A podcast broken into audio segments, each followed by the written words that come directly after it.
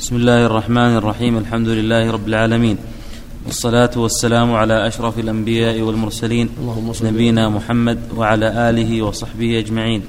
قال المؤلف رحمه الله تعالى وسئل الشيخ إسحاق بن عبد الرحمن بن حسن عن كيفية حياة الرسول صلى الله عليه وسلم في قبره وهل هي كحياة الشهداء أم أعلى عند الله؟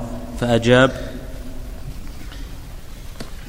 الجواب وبالله التوفيق. قال الحافظ الحجة شمس الدين ابن القيم رحمه الله تعالى لم يرد حديث صحيح أنه صلى الله عليه وسلم حي في قبره ولكن نقطع أن الأنبياء لا سيما خاتمهم وأفضلهم محمد صلى الله عليه وسلم أعلى مرتبة من الشهداء. وقد قال سبحانه وبحمده عن الشهداء إنهم أحياء عند ربهم يرزقون فالأنبياء أولى بذلك. قال تعالى ولا تحسبن الذين قتلوا في سبيل الله أمواتا بل أحياء عند ربهم يرزقون. ومع ذلك فالشهداء داخلون في قوله تعالى كل نفس ذائقة الموت فأثبت سبحانه داخلة في قوله تعالى كل نفس ذائقة الموت وقوله إنك ميت وإنهم ميتون فأثبت سبحانه للشهداء موتا بدخولهم في العموم كالأنبياء وهو الموت المشاهد ونفى عنهم موتا فالموت المثبت غير غير الموت المنفي. فالموت المثبت هو فراق الروح الجسد وهو مشاهد محسوس والمنفي زوال الحياة بالجملة من الروح والبدن.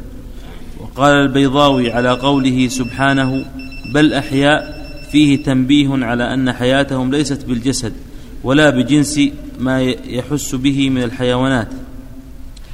وإنما هي أمر لا يدرك بالعقل بل بالوحي. انتهى. ولهذا قال تعالى عند ربهم يرزقون. فهم أحياء عند ربهم هم في الدنيا. أجسامهم في الدنيا أجسام الموتى ولأجسامهم نصيبها من النعيم وهم مع ذلك عند ربهم يرزقون. جاء في الحديث الصحيح أن أرواحهم تسرح في الجنة حيث شاءت. أرواح الشهداء. ثم تأوي إلى قناديل معلقة تحت العرش. حتى يردها الله إلى أجسادها وهكذا أرواح الأنبياء في النعيم روح النبي صلى الله عليه وسلم في أعلى عليين. وهكذا كل مؤمن روحه في الجنة. كما جاء في الحديث الصحيح أن أرواح المؤمن في الجنة تسعى في الجنة حيث شاءت. في إصبع طير. روح كل مؤمن كطائر يعلق في الجنة ويكون من ثمارها. أما أرواح الشهداء فهي مستقلة. في أجواء في طير الخضر تسرح في الجنة حيث شاءت. فعوضهم الله عن أجسادهم بالطيور الخضر تحملهم. وأما أرواح المؤمنين فهي مستقلة روح مستقلة في صورة طائر. جعل جعلها الله طائرا يسرح في الجنة حيث شاء حتى يردها الله إلى أجسادها. كما ثبت في الحديث رواه مالك وغيره بإسناد صحيح وقال صلى الله عليه وسلم من مسلم يسلم عليه إلا رد الله ويروح حتى أرد عليه السلام كما رواه أبو داود بإسناد جيد. نعم نعم وقال الشيخ عبد الله بن عبد الرحمن أبو بطين رحمه الله تعالى في رده على العراقي ويدل على بطلان دعوى من ادعى أن النبي صلى الله عليه وسلم حي في قبره كحياته لما كان على وجه الأرض ما رواه أبو داود عنه صلى الله عليه وسلم ما من مسلم يسلم علي إلا رد الله علي روحي حتى أرد عليه السلام فهذا يدل على أن روحه الشريفة ليست في بدنه وإنما هي في أعلى عليين ولها اتصال بالجسد والله أعلم بحقيقته لا لا يدركه الحس ولا العقل. إذا كانت أرواح الشهداء في أسباب في طير الخضر فالأنبياء أفضل منهم. فهم فروحه في أعلى عليين وهكذا الأنبياء عليهم الصلاة والسلام روحهم في الجنة أرواحهم في الجنة تسرح حيث شاءت وأرواح كل مؤمن كذلك. نعم وليس ذلك نعم. قاموا مثلهم الله في السماوات بأجساد أحياء ثمانية آدم وعيسى ويحيى ويوسف وإدريس وموسى وهارون وإبراهيم عليهم الصلاة والسلام. رآهم على صفتهم سلموا عليهم وكلمهم. اللهم صل عليه وسلم. ولا يمنع أحد موتهم إلا عيسى فلم, فلم يمت. عيسى حتى الآن لم يمت يموت في آخر الزمان. ينزل إلى الأرض يحكم بشريعة محمد ثم يموت. عند خروج عند خروج الدجال. نعم. وليس ذلك خاصا به صلى الله عليه وسلم لحديث تقدم عنه نعم. أنه وليس وليس ذلك خاصا به صلى الله عليه وسلم. نعم. لحديث تقدم عنه أنه صلى الله عليه وسلم قال ما من مسلم يمر بقبر أخيه كان يعرفه في الدنيا فيسلم عليه إلا رد الله عليه روحه حتى يرد عليه السلام. وفي صحيح مسلم عنه صلى الله عليه وسلم إن أرواح الشهداء في حواصي طير خضر تسرح في رياض الجنة حيث شاءت ثم تأوي إلى قناديل معلقة تحت العرش. الحديث وقد أخبر الله سبحانه أنهم في البرزخ أحياء عند ربهم يرزقون. وقال أبو بكر الصديق ما قال ما قال في الدنيا؟ قال عند ربه. قال في قبوره عند ربهم. الله أكبر. نعم. نعم. قال أبو بكر الصديق رضي الله عنه أما الموتة التي كتبت عليك فقد متها ولا ولن يجمع الله عليك موتتين. يعني النبي صلى الله عليه وسلم اللهم صل عليه وسلم. نعم. وقد قام الدليل القاطع أنه عند النفخة في الصور لا يبقى أحد حيا فلو كان الأمر كما يزعمون لكان الله قد يج لكان الله قد يجمع عليه موتتين. نعم. ولما قال صلى الله عليه وسلم أكثروا علي من الصلاة يوم الجمعة فإن صلاتكم معروضة علي. قالوا كيف تعرض عليك وقد أرمت يعني بليت. قال إن الله حرم على الأرض أن تأكل أجساد الأنبياء. ولم يقل لهم أنا حي في قبري كحياتي الآن. صلوات الله وسلامه عليه على رد على القبوريين عباد الأوثان. فإنهم يزعمون أن الرسول في قبره حي ويدعون له ويستغيثون به وينذرون. له هذا من جهلهم وضلالهم. الدعاء والاستغاثة والعبادة لله وحده. والنبي صلى الله عليه وسلم لو كان حيا لم يجوز أن يستغاث به فيما لا يقدر عليه إنما الاستغاثة بالله وإنما يطلب منه ما يقدر عليه وهكذا الأنبياء وهكذا غيرهم. وأما بعد الموت فلا يسأل شيئا ولا يطلب منه شيء بل لله وحده العبادة سبحانه وتعالى. وقد بين صلى الله عليه وسلم أن أرواح الشهداء تسرح في الجنة حيث شاءت. وأن أرواح المؤمنين في الجنة وانها ترد عليه الروح إذا سلم عليه فدل على أنها قد غادرت جسده. نعم. حديث ما من مسلم يمر على قبر أخيه. هذه في في في نظر ذكرها ابن عبد البر رحمه الله وقوى إسناده ولكن ما وقفت على إسناده. نقلوه عن ابن عبد البر قالوا إن ابن عبد البر قوى إسناده ولكن ما وقفت عليه. نعم. انتهى كلامه رحمه الله. نعم. وقال أيضا ومقتضى قول من قال ليس إلا أن غيبوا عنا أنه يجوز أن يقال في الملائكة إيش؟ وقال أيضا. وقال أيضا. ومقتضى قول من قال ليس إلا أن غيبوا عنا. ليس. ليس إلا أن غيبوا عنا. نعم. أنه يجوز أن يقال في الملائكة إنهم أموات لكو لكونهم مغيبين عنا. انتهى. والملائكة ليسوا بأموات أحياء ولكنهم في خدمه في طاعه ربهم وامتثال اوامره نعم. الأنبياء نعم. الأنبياء والصديقون والشهداء والأطفال لا يفتنون في القبر الله أعلم. أما الأنبياء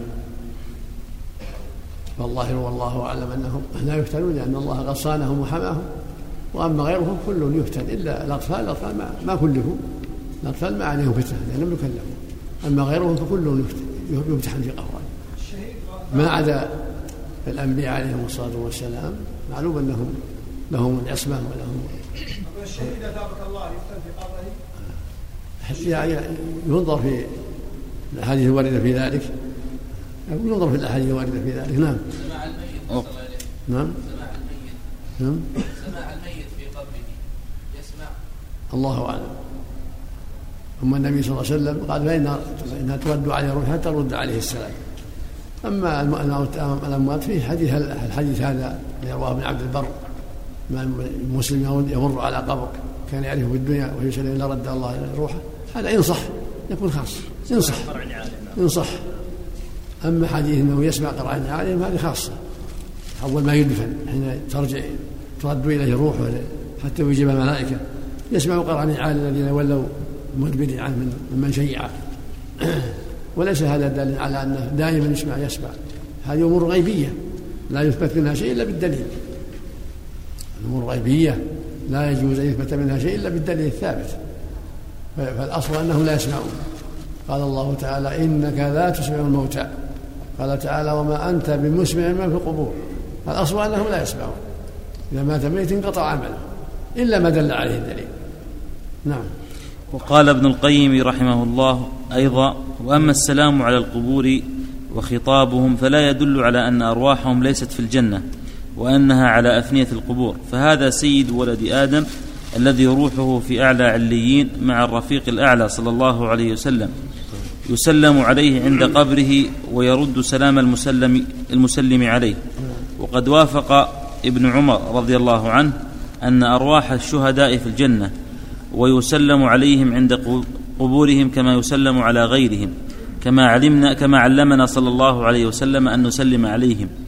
وكما كان الصحابة رضي الله عنهم يسلمون على شهداء أحد وقد ثبت أن أرواحهم في الجنة تسرح حيث شاءت كما تقدم. ولا يضيق عطنك عن كون الأرواح في الملأ الأعلى تسرح في الجنة حيث شاءت وتسمع سلام المسلم عليها عند قبرها. وتدنو حتى ترد عليه السلام.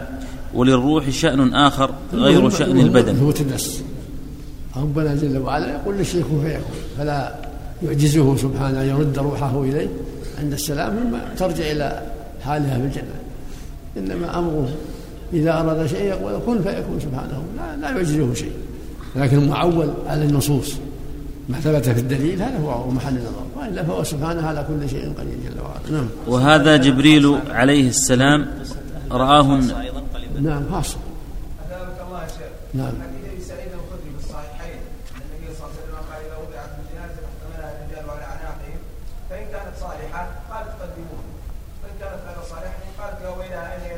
هذا خاص في هذه الحالة هذا بالنص. هذه الحالة ما يلزم إنها في كل وقت تسمع أو تقول. ما ما إنما يقف يوقف عند النصوص فقط. لا يزاد على النصوص. نعم. ها؟ نقله عن ما أتذكر أين ذكره في التمهيد أو في غيره. ذكروه عنه. لكن ما أذكر أين ذكره هل في التمهيد أو في جامع العلوم والحكم في جمع المفضلة أو في غيرهما. لا الكتب رحمه الله لا التمهيد والاستذكار جامع العلوم المفضلة وله كتب أخرى رحمه الله. نعم. الصوفيون يزعمون إنه آه، بيستدلون بحديث رد روح الرسول صلى الله عليه وسلم إليه بالسلام إنه يعني يقولون إن ملايين البشر يصلون على الرسول صلى الله عليه وسلم فيعني لابد أنه يعني تكون روحه في جسده باستمرار. وإلا كيف يرد السلام على هذه الملايين؟ على كل حال لفظ الحديث مقدم عليه. مقدم على خرافاته. نعم. وهذا جبريل عليه السلام رآه النبي صلى الله عليه وسلم وله ستمائة جناح. منها جناحان قد سد بهما ما بين المشرق والمغرب وكان من النبي صلى الله عليه وسلم حتى وضع ركبتيه ويديه على فخذيه. وما أظنك يتسع عطنك أنه كان حينئذ في الملأ الأعلى فوق السماوات حيث هو مستقره. وقد دنا من النبي صلى الله عليه وسلم هذا الدنو فإن التصديق بهذا له قلوب خلقت وأهلت لمعرفته. كلها تعلق